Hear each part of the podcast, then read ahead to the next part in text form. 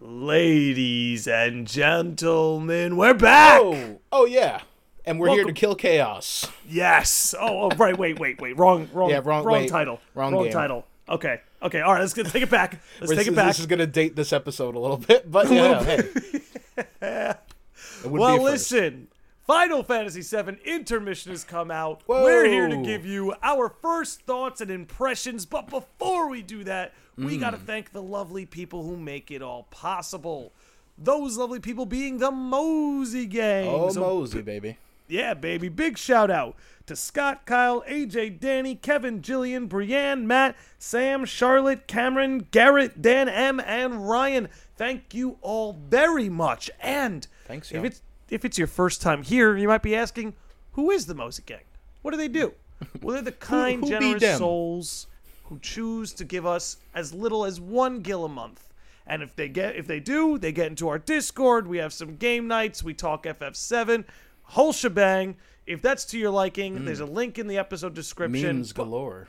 Oh yeah, but just be sure to know that we really just appreciate you being here. All we could ever ask is for your ear, and with all of that out of the way, Chris, would you would you like to start?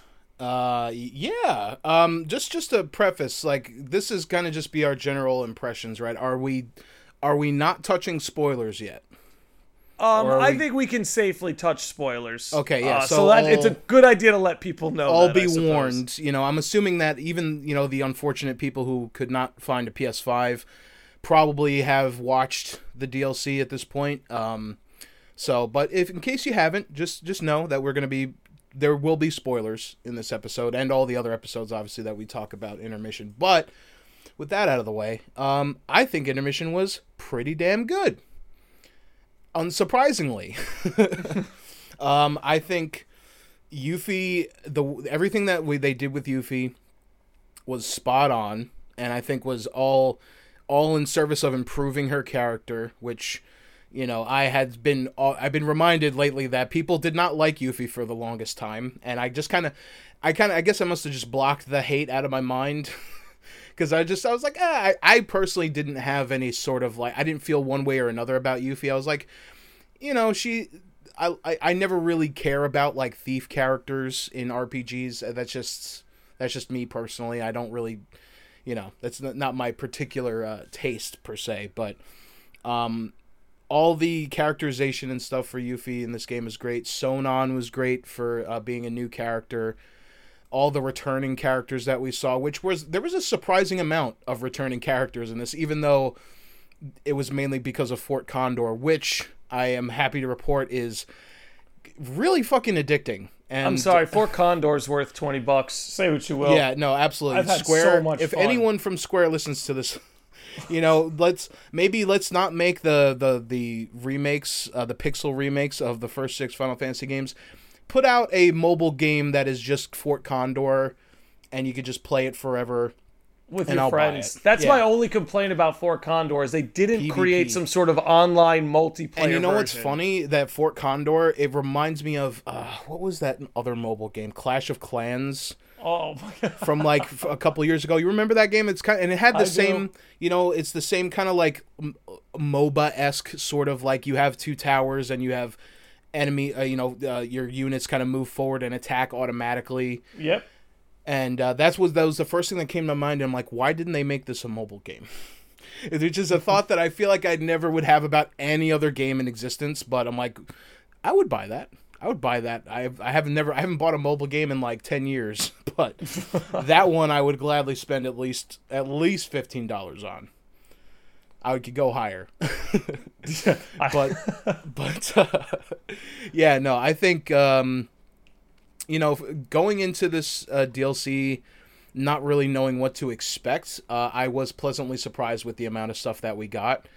Um, yeah, I th- yeah, I think every everything was just kind of good. I I don't really have much bad to say about it except uh some stuff that happens at the ending that kind of you know because we were kind of hoping that there was going to be a little bit more stuff to chew on in terms of like where the remake is going to go in the future and there was like none of that so that's the only part to me that fun like that kind of fell flat a little bit but that's literally at the very end of the DLC.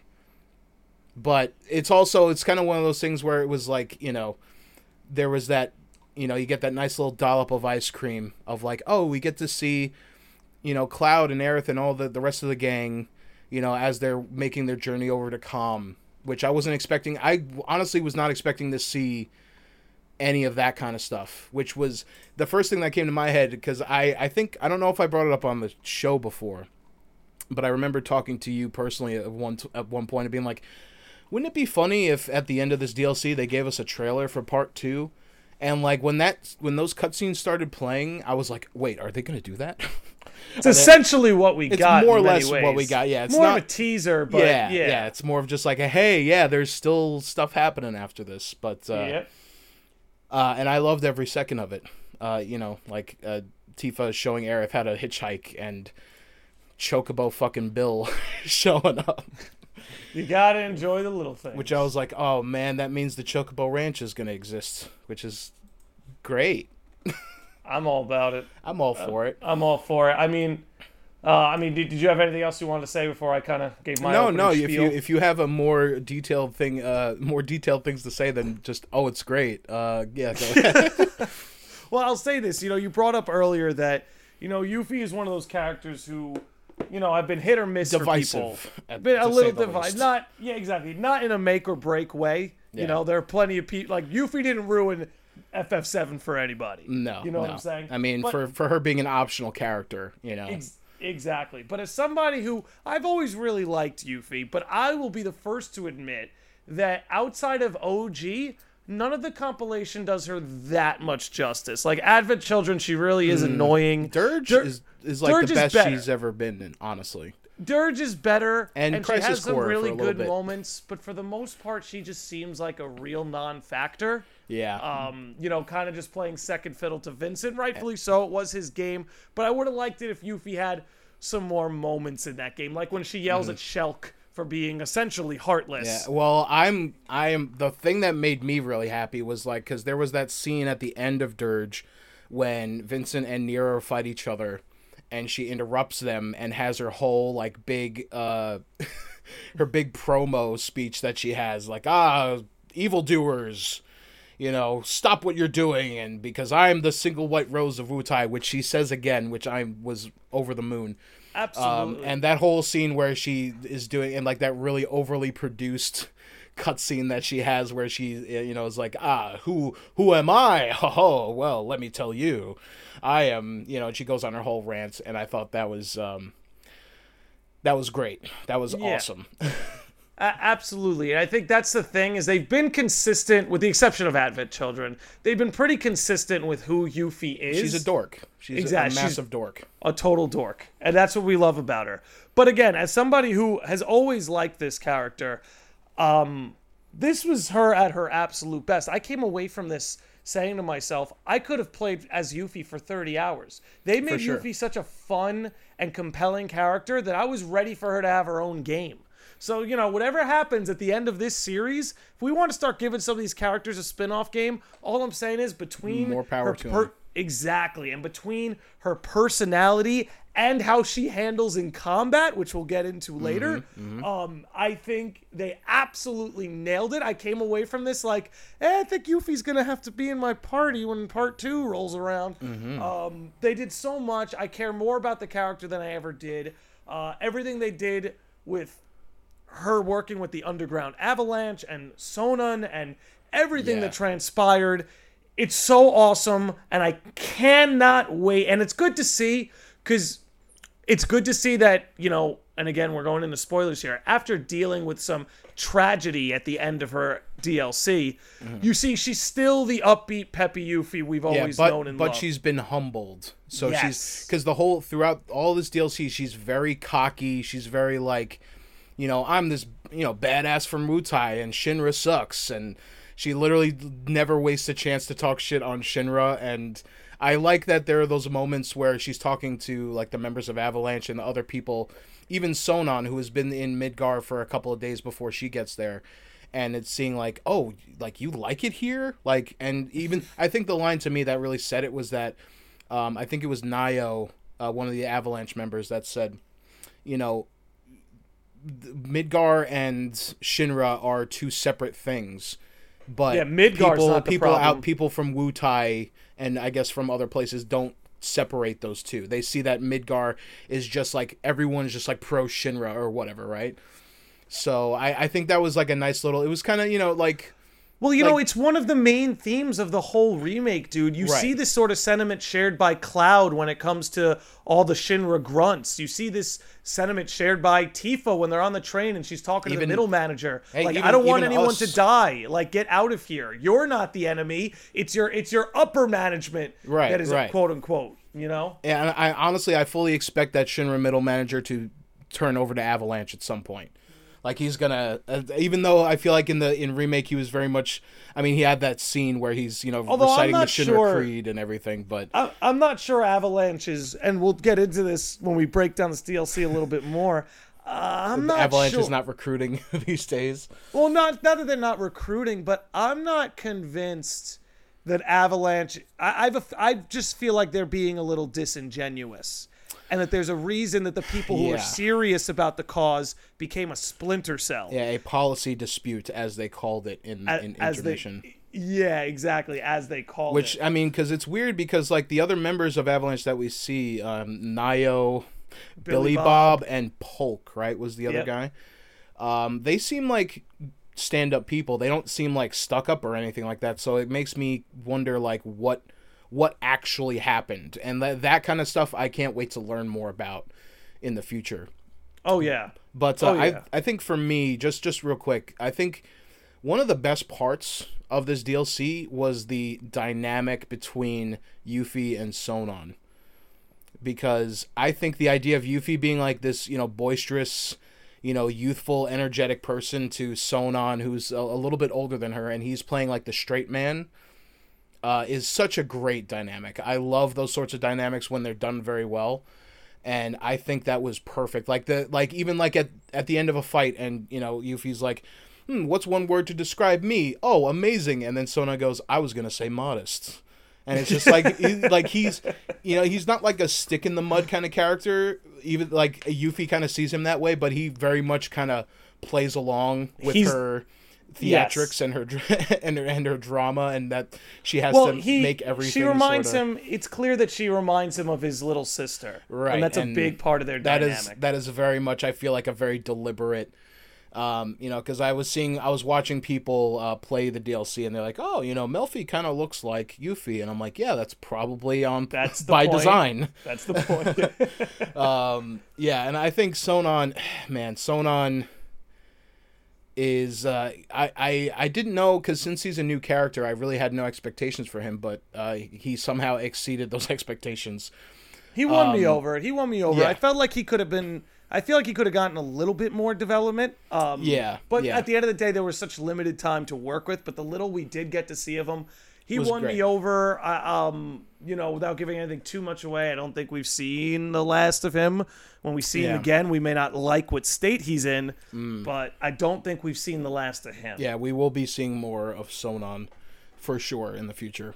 Yeah, and I Um, think one of the things I loved so much about the dynamic between the two of them was pretty simply that how do I put it? Like they created a little di- they created a dynamic where Yuffie was essentially living her dream, and that's what kind of pay, like really buys into her tragedy Mm-hmm. that happens at the end of the DLC is she's living the dream. She's teaming up with Avalanche. She's being a real You know, ninja, fighting against and she's Shinra got and- listen. She's got this super muscular, deep, rich voice dude calling her boss the whole Boss, time. yeah. You know, and it's mm-hmm. like she is. This is everything Yuffie wanted when she left Wutai, mm-hmm. and that's why it hurts so much to see it taken away from her. Yeah, now that's I feel like that's definitely like we're seeing Yuffie like this is her probably her first time leaving Wutai in all of her life and like this is like her her pilgrimage, right? And it's everything that she's been dreaming of and you know, because you can kind of tell because like yeah, she is kind of you know when she gets there, she's like oh fuck Shinra, fuck this, you know, it's kind of like she has like those ingrained sort of uh, emotions and feelings in her head, and you kind of see them unravel a little bit as she spends. I mean, I think that the the thing that really to me uh, said a lot about it was when Scarlet told her, "Hey, yeah, we're gonna drop the plate," and she's like, "Yeah, and." Because it's like she didn't know she I, she didn't know what that meant. Like Yeah. that, that's how ignorant she was. But she she goes around acting like she knew everything, and I feel like Well, that's why she, I love. She calls them high D's, yeah, IDs. Yeah. just because. Uh, and like they, they do a good job. I'm glad you brought that up because they do a good job of painting her character that way. Like when she's talking to Polk about Fort Condor, and when he first brings up, she's like Fort Condor? Condor? and he's like, "Yeah, I wouldn't expect you to know it, seeing as you're a newbie here." And then she snaps into, She's "No, like, I know "Oh, well, Fort Condor. I, I know, know it better than you." yeah, yeah. She's very. She's got that like. I don't want to say inferiority complex, but like some. No, no, no. You'd be on the money to call it. an Yeah, yeah. Okay. complex. I was like, I didn't want to be like, ah, that doesn't sound right, but yeah, I guess, I guess that pretty much is. Like, she has like that really like that. She has that sort of confidence that you have from like, you know, let's let's say like you're you're you know you're a A teenager's fragile confidence. you're you're a te- you're a teenager who you know has lived in their hometown the whole life, and you think you know everything. and your royalty. Hold And- on, like and yeah. your royalty. and your royalty and then you move away f- to college and then you realize oh the world is actually way more bigger and i actually don't know anything about it at all And if I don't watch my back, someone's gonna get me. yeah yeah and it's like thankfully you know she has sonon and you know at least like the other avalanche members and stuff were you know helpful to her and were definitely more than accommodating uh, for her wacky antics which i i still i think that the fact that she is like that a massive dork and you know has that that charm that that young that young charm about her um it, it completely carries that character above and beyond And can I tell you what? she could have before but And can I tell you what I love so much that allows a 29 year old man to identify with a 16 year old anime chick? Like as weird as that sounds, what, like, as weird as that sounds, she's a klutzy ninja, yeah she's literally lo- always falling down and me, me, I am a computer programmer who's bad at math. But you know what? Yuffie and I still find a way to get the job done.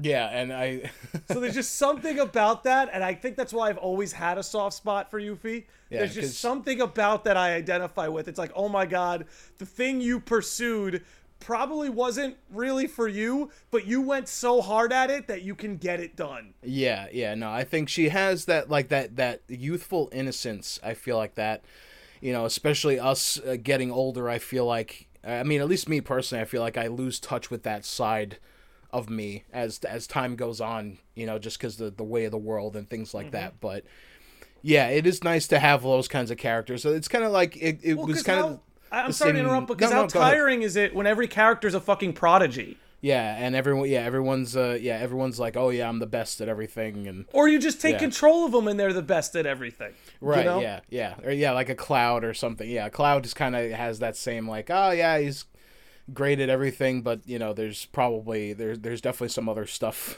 back There's there some too. Mako and Jenova juice in there. Yeah, but uh, yeah, I feel like just seeing like this different side of you know, and honestly, I can see Yuffie could slot in so well with the party now, especially as she is. Can I can I make a prediction? I'm glad you said that. Yes, go ahead. I, it's something I've brought up before, but after intermission, I am doubling down on this, and I will be very disappointed if my head headcanon isn't confirmed. Oh. But they are setting up Yuffie and Barrett for like this Yes. ultimate clash. Yes. And the overlap is unreal. Who are the two party members who sing the fanfare? Yuffie and Yuffie Barrett. and Barrett, which I, I, for me, I don't know about you, but I got that fanfare from her after the first fight, and I was like, yes, yes. This couldn't be any more perfect. And then you have the overlap of Wutai and Avalanche. Yuffie loves the idea of Wutai and Avalanche collaborating. Barrett and despises Barrett does not. the yeah, idea. and they're the and and you know what? They are the two biggest goobers of the party. they are exactly. They are like, I mean, that whole scene at the end when Barrett's, you know, saying all this, you know, the fresh air. all the fresh air, and then, you know, yeah, no, I think it's it's funny because as you were saying that, because I had the similar thought actually, like kind of right before we started, of like, I feel like they would get on pretty well, but there's also like yeah, there's that like deep rooted uh, No. hatred that they have. You're gonna watch a 16 year old girl and 30 year old man clash, and it's it's gonna be fun to watch, but it is not gonna be they pretty. will. I think they're they're going to uh, ultimately bond over their uh, their similar hatred for Shinra. I think I- they're there's yes. they're, they're going to clash heads at first, but then I think maybe if she joins the party and we go to Corel and we see Barrett's backstory and learn more about him, that's going to be the moment when she warms up and is like, "Oh yeah, I guess I guess he's not so bad after all." Yeah, Kinda- then- you know what I mean? Yeah, she learns. Oh, he adopted his best friend's daughter, took her in. He's like, oh my god, wait, this is actually Yeah. an upstanding individual. Yeah. Um, another, some more evidence of this overlap is so when we get those post-credit scenes, we cut to Yuffie, and she's riding the chocobo, and she's humming that chocobo, Mm-hmm. Humming that- which theme. man that juxtaposition of like because everyone's seen if, if if you've seen the trailer for intermission the scene where she's looking over you know she's the destruction of sector 7 and she's you know screaming into you know she's gone through a lot of shit now and is now on her this. face. and yeah she's screaming up into the sky and then it cuts to black and then we just hear hmm, hmm, hmm, and I'm like, wow, that is some man, that is some balls that they What a have, like emotional whiplash to have like go from like this deep dark moment to her humming the chocobo theme and riding a chocobo and even her first line after that being like, ah, I'm not gonna be able to do this on my own, you Yeah. know, and I'm like, yeah, I, please, please find our friends. go get a family. Go go go get a family, Yuffie. But I was just gonna bring up so that those post credit scenes start with Yuffie humming the Chocobo theme, and before we cut to Zack, it ends with Barrett singing the Chocobo theme. Yeah, yeah. In the back of the truck, and it's like they're singing the same songs. There's this Yeah, ideological they- overlap. They, they need are- to learn similar lessons. yeah, absolutely. It's they coming. that was one of the first like connections I had made. I was like, oh, they're gonna be, they're gonna hate each other at first, but they're gonna be like best buds at like not before long. Well, they're gonna learn how similar the two of them are. Yeah, and who knows? I mean, because I can see because Barrett, you know, as much uh, you know, a growth that he had over the course of remake, I feel like he still has. You know, he still has a little ways to go, right? They both do. Every every every all these characters have you know a long way to go in terms of like turning into like you know like having their full arcs, right? Well, yeah, what they need to learn to do is cut themselves off from the either the organizations or the governments that give them Yeah, or their- identity. yeah, their entrenched mindset that they've had, you know. Exactly. And they're going to start feeling like a family among their party members. You know, it's like Mm-hmm. we talk about it all the time on this podcast. Barrett's arc is going to be awesome, but very simple. He's not fighting for Avalanche, he's fighting for Marlene. Mm-hmm. You know, he doesn't need to be part of something like Avalanche to make a difference. Right. You know, he just needs his family. Yeah, and he still he still hasn't gotten there yet, but he will get there. I'm I am I'm calling it now that he will reach that point where he's like, yeah, you know what? Fuck Avalanche. Fuck all this bullshit. I got my my kiddos here and this dog and this and this awful cat creature. and uh, man, by the way, I kind of was expecting to see more Cait Sith in this. We don't see him at all. We do see a repeat of the scene with Reeve and Heidegger talking to President Shinra about dropping the plate, which I thought was that was kind of going to be their way of like, oh hey, remember Reeve and how he's Cait Sith and you know that we saw Kate Sith at the destruction of the plate, mm-hmm. but we didn't actually like as far as the destruction of the plate, we really only see a few seconds of it from Yuffie's perspective on you know outside of the Shinra uh, headquarters, and I was like, oh, that's interesting. I was kind of expecting, I don't know, uh, something at least, or like a little think- like seeing Reeve in the background or or something, or I don't know. Well, here's the thing. I think, and I'm not saying this as a knock on the DLC. If anything, it's just a very good allocation of resources. Mm-hmm. I think what we just played through was essentially a tech demo for Remake Part Two, Absolutely. and they pa- and they just packaged it as a Yuffie DLC. And Um, Boyle, yeah. and just just to just real quick, just to talk about like the technical side of things, because we both uh, we both own PS5s at this point. Yes, actually, before before because that's I have a feeling that's going to eat up a lot of time because I have a lot to say for that. Sure. Could we talk about Scarlet first? Yeah, um, I I was pleasantly surprised because I mean I had I mean we were some people in our Discord were saying, you know, like they kind of had you know certain uh, uh, ideas of Scarlet as kind of she was more two dimensional, and I guess in OG she kind of was. In OG, and let's be honest, in remake part one, she kind of was too. Yeah, just like haha, I'm evil, haha, you know, She was kinda- part of the mustache twirling villain tribe. Right, right. And you know, we do see I mean, she still very much is that kind of character, but we do see a little bit more um a little bit more of her sort of like you know. Can I tell you what really did it for me? Sure. She has such a passion for the tech and the mechs. Oh yeah, when like you, you could tell I she love really cares about it. I'm like, oh, literally like my favorite scene with her in this is when you defeat her in that Yes. mech and she jumps out and she's like yeah i knew this design wasn't going to work it's not nearly fast enough and i'm like it's like literally for like yuffie to be like uh um, we're over here like stop analyzing your equipment and you know talk to us you know i thought that was really telling of her of her character and i I think that was a great great scene that and you it. get you get to see that like she she's she is a stone cold killer. like when she you get only into the cares about doing researching materia and designing weaponry. not only that man, like she is just cunning and cold and knows how to grind at your gears. Like that elevator scene, she picked up right away Yeah, who they were. she right had no away, yep. preconceived notion of who they were. I no mean, to be prior fair- knowledge. She could just smell it on them, and then immediately knew what to say to push Yuffie's buttons. Mm-hmm. Yeah, yeah, and I mean to be fair, like I thought it was always funny seeing uh the even the other party like inside of the Shinra headquarters and be like, oh, is everyone else in like you know very like a business attire, and then you have Barrett walking around and you know all these other characters that look like you know RPG characters in this like in this weird juxtaposition between like realism and you know JRPG sort of attire.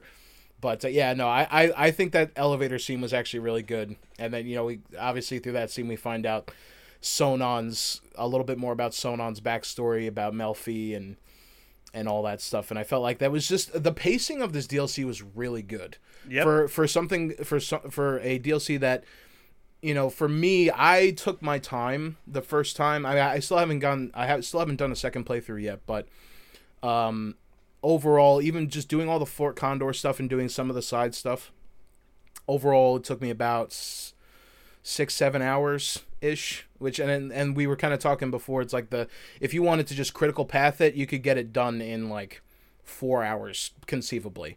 Four to five hours. Um, which i think for something that that condensed i feel like it, the pacing of it was really good. It was solid. It was solid. there was Um, never a moment where i was like oh man all right hurry this up kind of thing you know what i mean Exactly. I felt, if anything, I could feel the ending coming, and I just had those moments of like, no, don't leave. Yeah, me. don't end. Don't literally. And as the when those those uh those final cutscenes with the crew and stuff, I'm like, man, I just don't want this to end. I don't. I mean, it kept going more than I thought it was gonna be. Like having the, you know, the hitchhiking scene and then the scene in the truck and then them walking Yeah, to yeah. Square's and- the fucking master of foreplay. All right. Yeah, yeah. No, they th- th- consider my balls tickled. Okay, that's Nomura and and Nojima and everyone else uh, have done a very good job of fondling and Look, cra- all I cradling. Care, all I care about, if we're just gonna keep up the explicit theme here, is just finish the job. Yeah, no, yeah. I'm having do loads the, of do me the common courtesy of giving me a reach around, and This is a family show. This is a family show. We're talking about Sorry. pool. These Uh, are you know, pool. These are pool metaphors. it's and- really funny because I often have like this uh, anxiety that I feel like I'm too vulgar on this podcast, especially in comparison to you. But I feel like I haven't heard any complaints so far. Yeah, no, we haven't. Listen, we haven't. Uh, you know, our dis- our, our distributors or- haven't reached out to us, so I think we're okay. yeah, yeah, yeah. Hey, uh, yeah, I'm gonna gonna tap myself on the shoulder. Hey, am, are you are you swearing too much? like, no, I think we're good. I think. Uh, yeah. Sorry if, if the there are any technical stuff? children listening, I apologize. Ah, but uh, you got you got to learn eventually, right? You're gonna you're gonna be saying this stuff. You're on the internet. You're gonna be saying it anyway eventually. Hey, listen. I'm Might as well learn it from us. God damn it. All right. Do you want to talk about the technical stuff? Because I think Yeah. that's important. Because I will say, getting a handle on it, I understand why this was a PS5 exclusive. Mm. Because look, you and I have licked the feet of remakes combat so much on this fucking podcast, and I'm, Yeah. we're just we're just gonna do it again. Like, stop Yeah. me unless you think differently. But I feel like we're just gonna do it again because if I'm being honest, fuck, I didn't think they could make it better. And like the But synergy sure attacks did. alone.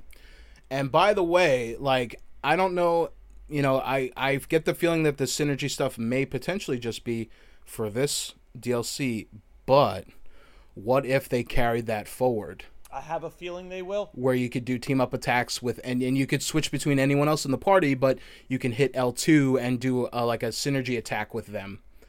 And I And- think I think that's coming, dude. Because think about it from a developer perspective. Think about how long it takes to make a mechanic like that, Yeah. and it's just going to be in two chapters. No, we're going to see Mm-hmm. Yeah, that no, I mechanic think- revisited. Yeah, especially and you know what? I wouldn't mind necessarily because you know like how at the end of remake like when Red joined the party like we couldn't control him directly. Correct. I could maybe if I mean, I I'm sure people are to think one way about this, but maybe if they kept certain characters like that, you know, I don't know which ones you would do, but you know, to make it to make it an overall more condensed and more kind of solid experience, I think you know, and it would kind of solve the like we could have like it's theoretically we could make it so we're fighting with everybody all the time. You know, we are talking about the idea of having two different parties. What if we just had like the four? You had like you know your four or three. Sorry, your three main protect or fighters that you can choose between in a, in a, any given battle, but then you have your reserves that you can call in for as strikers, kind of. You know what I mean? Be like, Yeah. hey, Red, come over here. You know, like I mean, oh, you can all still the so like all the synergy attacks would be like those like um like Yeah, those, like their yeah. assist basically. Like yeah, so you can have like your cl- your main you could be like Cloud, Tifa and Aerith, right? And then like hey Barrett, come in and do like a little you know, do uh, you know, uh, one of your special moves or something and then you can kind of like set things up off of that. You know what I mean? Yeah, no, I, I'm picking That's an I. I literally just thought about this like on the spot right now and I'm like I'm actually kind of that might actually be my preferred way of them going forward instead of having the dual party system. Yep. I feel like having everyone available, you know, I mean, you couldn't maybe, I don't know if they even brought it to the next step and you could swap people out mid fight and do that kind of like FF10 sort of thing. I mean, I feel like that'd be maybe a little too chaotic because I don't know about you, but um, when I first started playing the DLC, I was immediately uh, slapped in the face with, man, it's been a year since I've played Remake and I needed to like relearn how. How like the basics of the game worked, you know? Yeah, I'm such a sicko that like I literally just played through it again like three months ago, so I still felt pretty good. So yeah, I was just like I I definitely um there were some parts in the very beginning where I was kind of getting my shit pushed in and I was like, "Oh, okay." Like, "Oh yeah, I got to block more and but dude, once you get that steadfast block materia, oh, yeah. Oh, the, I also Oh. the pari pari materia. Yeah, yeah, the parry stuff. Yeah, I think uh, uh, is the steadfast the steadfast block is the one where you block if you block at the right time you take no damage at all. Correct. Yeah, that was a game changer. And I'm like, Yep. I don't think I used this materia in the standard uh, FF7 uh, remake. And I'm like, I'm going to be playing it through it again uh, shortly. And I'm like, I think I'm going to be using that materia quite often. Because that, like, trivialized some fights in that in this DLC for me. I was like, oh, like uh, you know, when you fight Nero at the end. I mean, he did. He was that was Nero's the Nero fight at the end was the toughest fight for me personally. Easily. And I got. I think I. It took me three or four attempts. Um, and it was literally one of those things where I was getting closer each time, but I think it was yeah the third time, and he killed me, and I was just like, all right, you know what? I'm gonna take a break for like half hour, go do something else, and then come back, and then I beat him right away. There you go. You know, it's like one of those things where you're just like, all right, maybe because I had been, you know, the night the night that the DLC came out, um, I had played like maybe a little. I start like as soon as I unlocked Fort Condor, I was kind of doing all that stuff then, and then I went to sleep and then got back up and finished it later on on Thursday. Um, which, by the way, were did you stay up midnight? I sta- yeah, I stayed up. I downloaded it, uh, and I played Okay, like an hour and a half. There was a there was a funny problem, and, and, and if anyone listening to this, if you stayed up on midnight, and let me know if this similar issue happened to you. Um, but when I went to go, because there was like a thing on the, the the PlayStation Store where you oh download the free PS5 upgrade of Intergrade, right?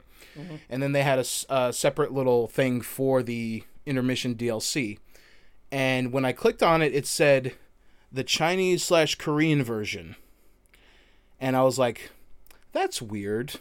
And that was the only version that I saw there. I And I, took was, the plunge. I the literally- plunge. I literally almost uh, and like I was gonna buy it just you know, without even thinking about it, but I'm like, I've never seen it say. I've never seen anything ever say that it was the Chinese and Korean version, and then literally I'm thinking, I'm like, you know what? Just just before I, you know, before I do anything here, uh, I just looked up real quick on Google or and Twitter just to see if anyone else, and it was like, yeah, literally hundreds of people or, or something of that nature uh, downloaded the Chinese slash Korean version and did not and it was like oh yeah I can't play this because it's not in English or Japanese Wait, really? Because I downloaded the Chinese Korean version and it was all in English. and it was fine okay so Yeah. maybe it might have been a store glitch then or something and that's It what I thought totally it was Totally a store glitch because, dude, I was in the state of mind where I was like, I stayed up for this. This has got to be a glitch.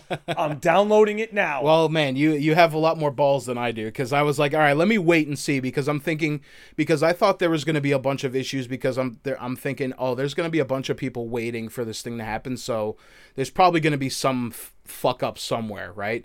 And then eventually, like, I waited like another 20 minutes or so after midnight, and then went back to check it, and it was like, oh, just the regular version of it, and then I bought it then. But I just I wonder if there's anyone listening. Did you ask? I mean, I guess it doesn't matter because I guess that must have been a, a glitch or something. But yeah, I did. There was a news story that I read that people were downloading the Chinese language version of it, and I was like, that's even weird on its own because I feel like most games just have that all incorporated into the yeah, one no, I'm game. not sure. You know I mean? Here's my problem. I'm not sure how that works because if anyone was saying they downloaded the Chinese Korean version and it was in Chinese or Korean, because like there's no all way the languages that game, are in the game, right? There's no Like- way that would be able to communicate with your FF7 file. Right. Like so like I, I I was that's why I was very confused about the whole thing. So I was like let me just wait and see just in case. So that's why I took the plunge. I was like, no, no, no, no, no. If this thing's compatible with my remake I'm going file, you're going to get the ultimate immersive experience of playing it in Chinese. it's like Wutai's at it again. Yeah. Oh eh, yeah, by the way, uh do you think Zhijie is Wutaian? Let me tell you something about Zhijie. I get I get mixed vibes from Zhijie. Mm-hmm. I get some. There's a lot of little subtle things that they do with him that make me think that he might be he might he's a little as the kids would say a little sus. Little honestly, dude, I kind of feel that way just about Avalanche in general. There's parts of me that wonder, like, did they, were they set up? Mm, I might be reading too much into it because in my head I'm like, what was the goal here? Because the material they were looking for didn't even exist, but Mm-hmm. Nayo told her told Yuffie exactly where to go. Yeah, and it's and I mean with Zhijie in particular, he was the only person, if you'll remember, that did not eat the the, the chow bean Yep. when offered it.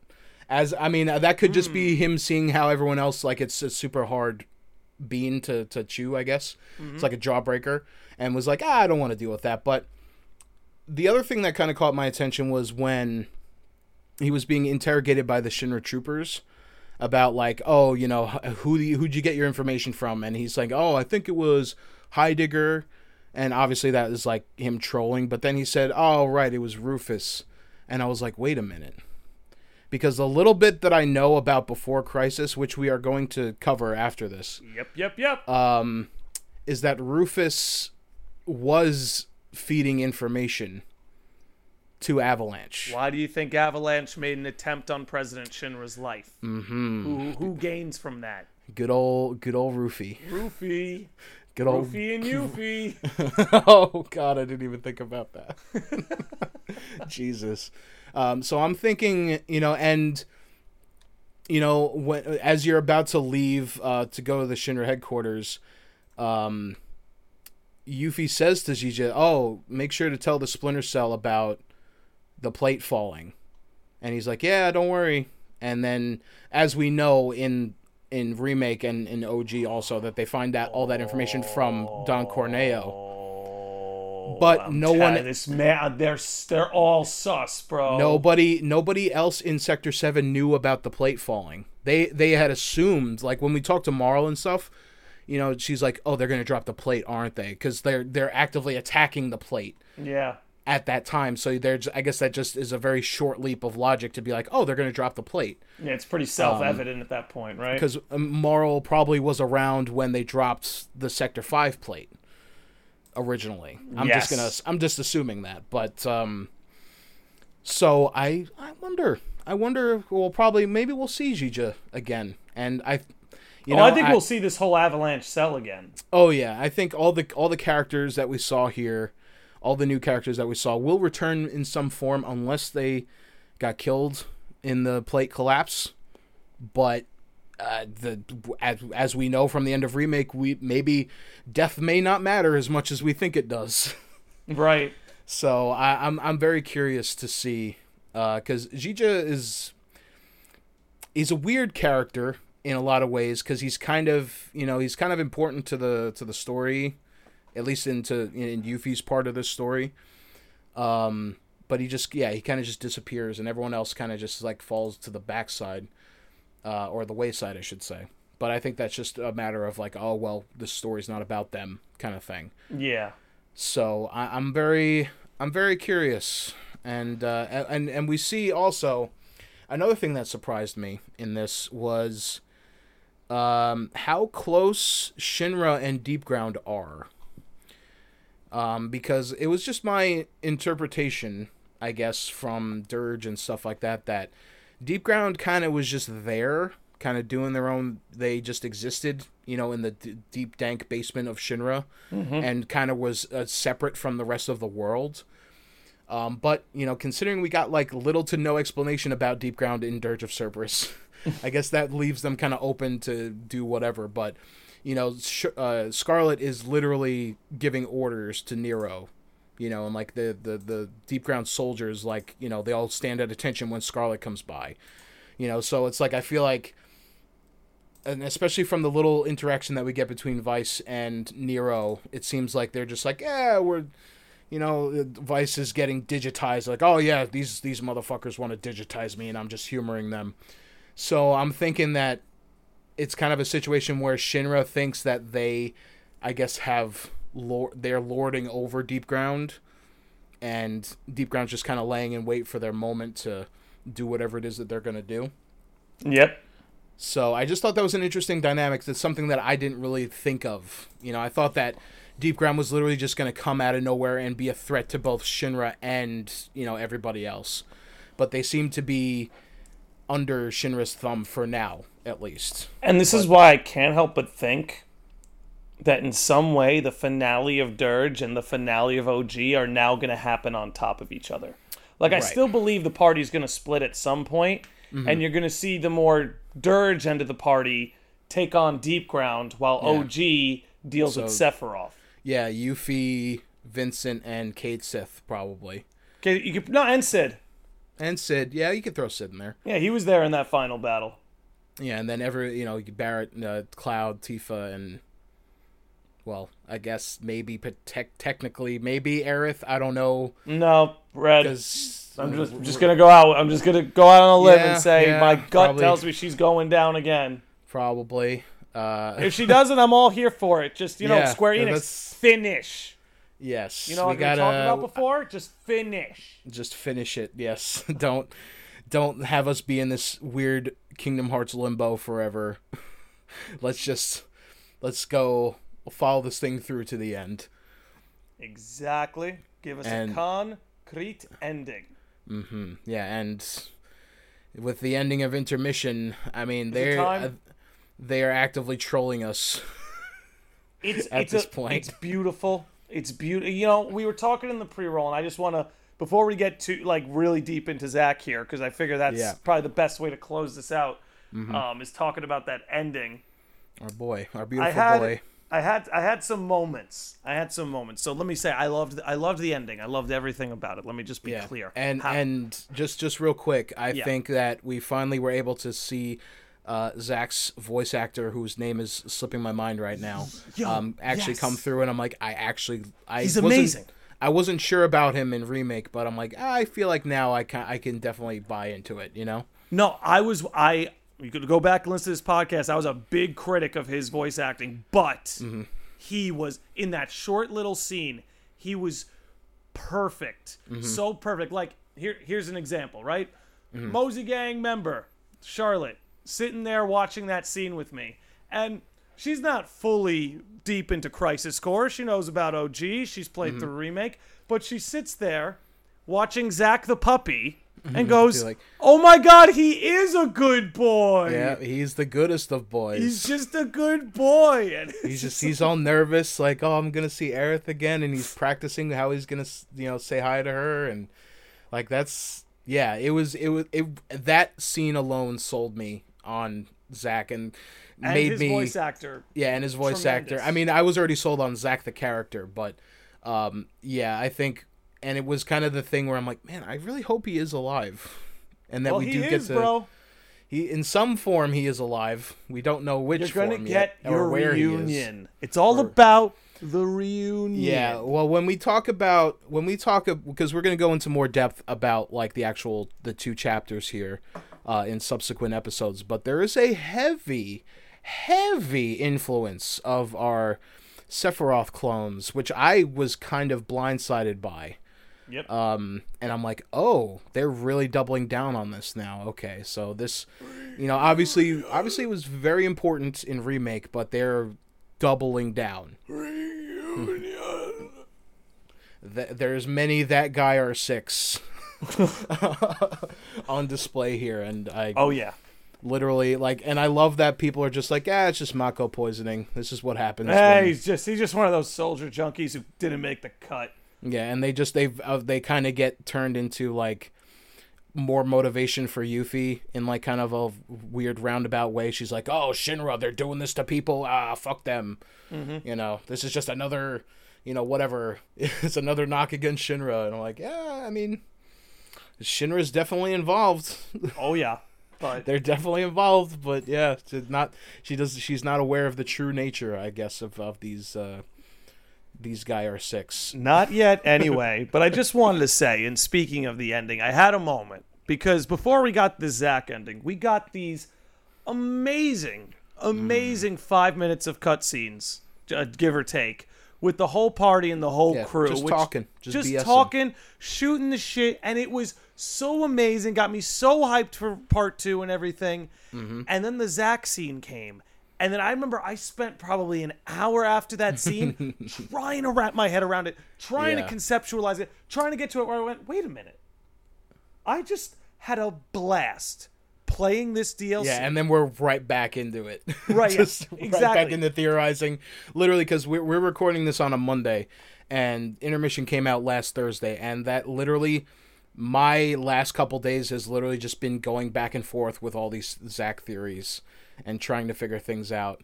And to a point where I almost kind of was like forgetting about the rest of intermission, kind of like what we were saying. I think we were talking about a little bit before uh, the, the pre-show was that like yeah I was too I was getting a little too focused on the zack stuff and being like oh but there's all this other stuff that's great that we got in this DLC you know Exactly. And I remember I because the thing about the Zack thing is like when we finally figure out what the hell's going on with Zack, it's gonna put this remake in a frame. You know, there's yeah there's you whether, know, whether it be good or bad yeah, whether, and whether we're talking about one timeline or two, is is that moment in the past? Is it in the present moment? We don't know, right? Mm. but when we finally figure out what's going on with him, it's going to really narrow the possibilities. But with that said, I, I remember I, I was sitting there thinking because I have my own opinions. I have the stuff I'd rather see and the stuff I'd rather not see. But I just had that moment where I was like, I just played through this whole DF- DLC. I love Yuffie's character more than ever.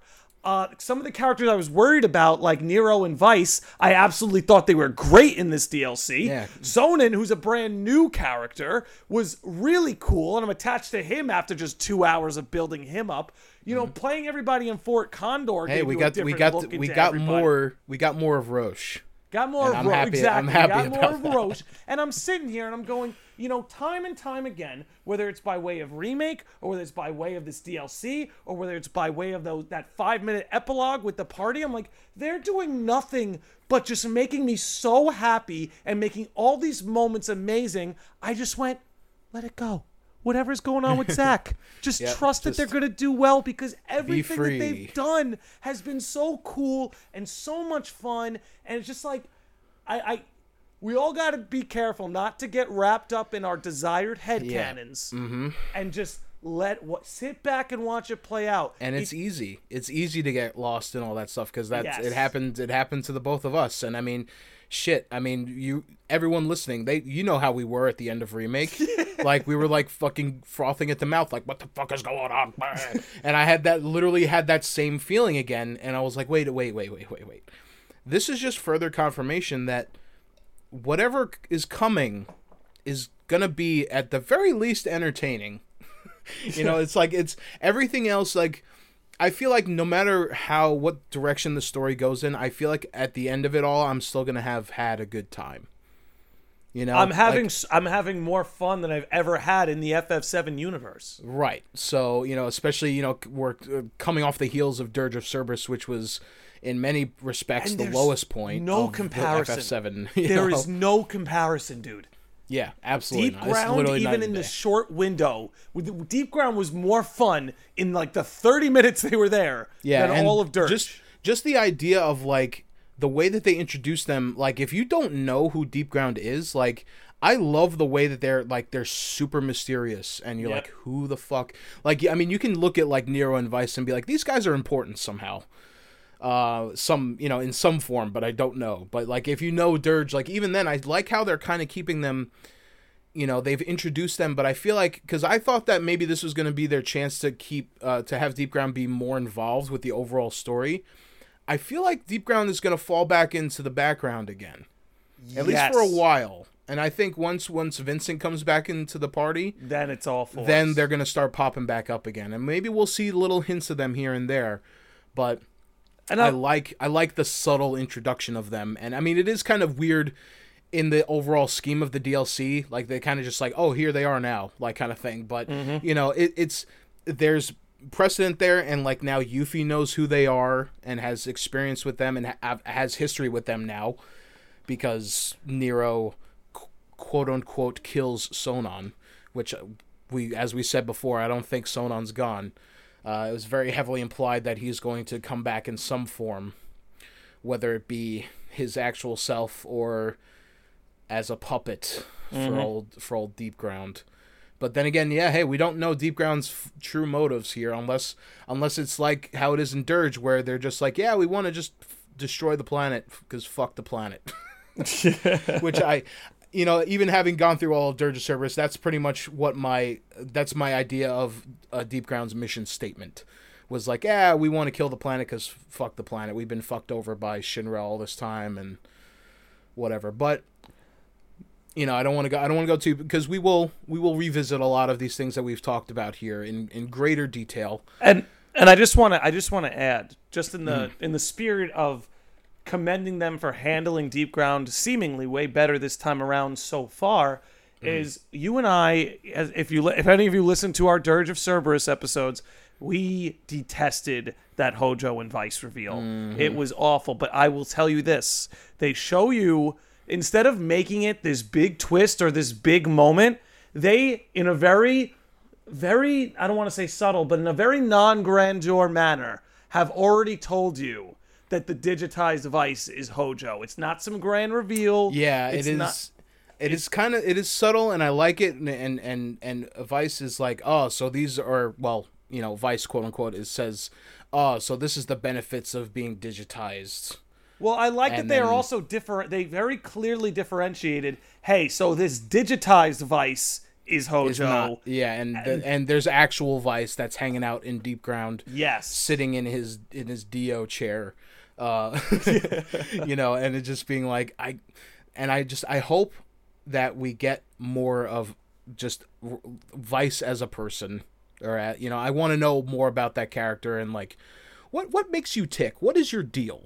My guy, because we didn't got none of that in in Dirge. Well, Vice, the character himself, might have more lines in intermission than in Dirge. Yeah, no, for sure. But that's another conversation for another day. We have a few minutes left here, but I think it might be fun if we could leave off with what our what the- Zack theory, even though we just said not to get Oh, too God. wrapped up in it, doesn't mean we can't have fun. Well, just a real quick, like, what is what is our prevailing theories? What? Yes, yeah. What do you think is going on? If you had to guess right now, All right, I I believe that there are two timelines, and I there there is evidence to to suggest that, and also that there is one ultimate timeline. But I still think that the grand the grand thing is going to be that Zack and Cloud that we see at the end of remake him the one that he's carrying back to Midgar they exist both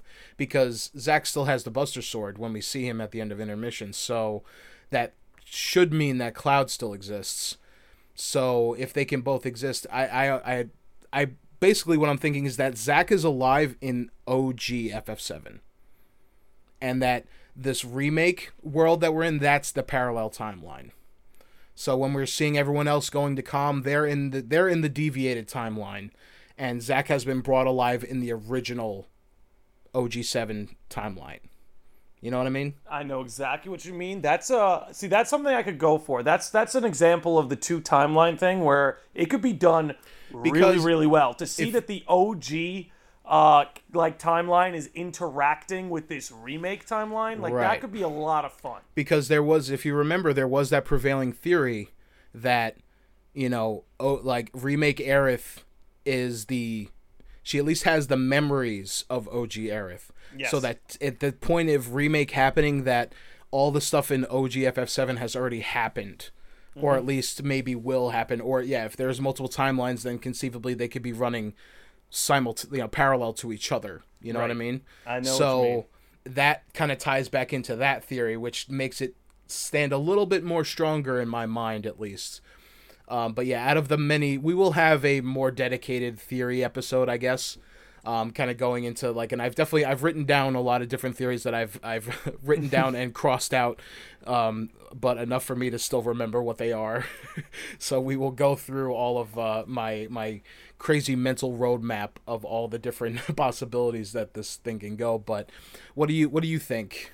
So if I were to guess, and this will be fun because I'm glad that we uh, have um, not I don't want to say that we disagree, but I like that we both have two different theories that we're kind of leaning on right now. Yeah. I actually think we're still in one timeline. We're in And the the ultimate event- to- quote unquote timeline. The ultimate timeline and that killing the whispers changed the events of the past, merged everything together and but that our party members haven't really felt those ripple effects yeah yet. because because they didn't go back to Midgar.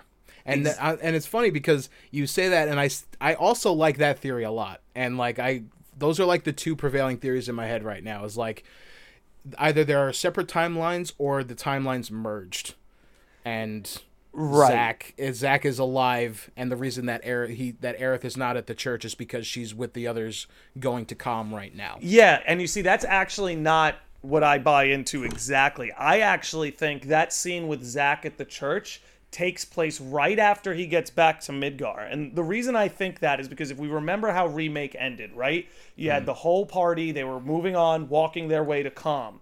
And then it started raining, and they came across that scene with Zack and Cloud going back to Midgar after that mm-hmm. standoff scene in Crisis Core. Hmm. So logically, if we pick up right from that moment where they're headed towards Kalm and that Zack is headed to, because they weren't in the same spot at the same time, right? The rain, the rain I think- symbolically just allowed Aerith and Zack to kind of notice each other. Yeah. But If we pick it up right from there, then that means those epilogue scenes just picked up right where those scenes left off. The crew is Yeah. going to Kalm, just like at the end of remake.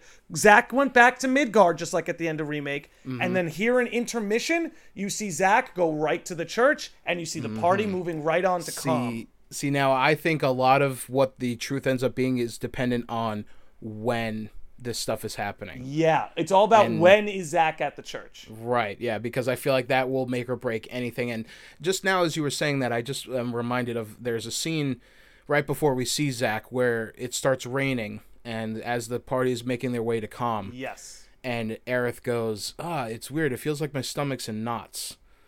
That's probably just because you're hungry. Yeah, that's that's that's what Barrett says. But I'm like, I feel like that No, the mean- rain- that means more the than they're letting on. The rain is remember we I, we've we talked about this. The rain and like water is a way That's for people to communicate, communicate. through the Lifestream.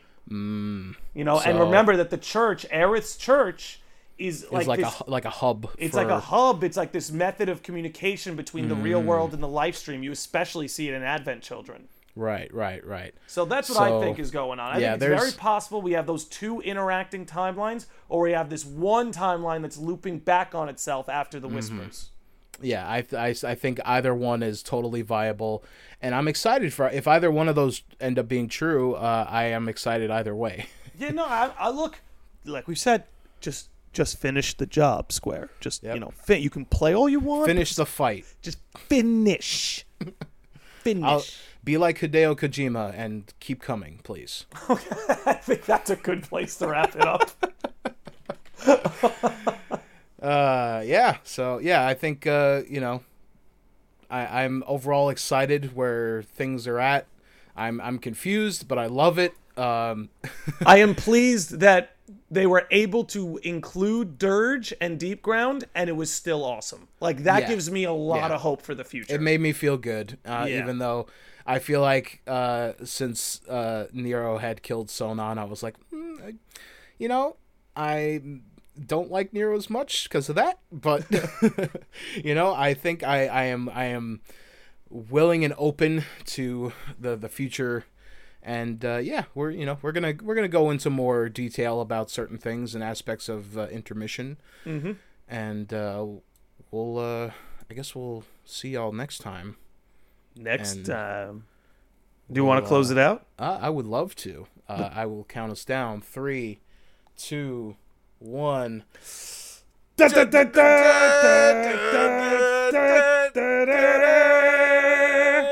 Chocobo time.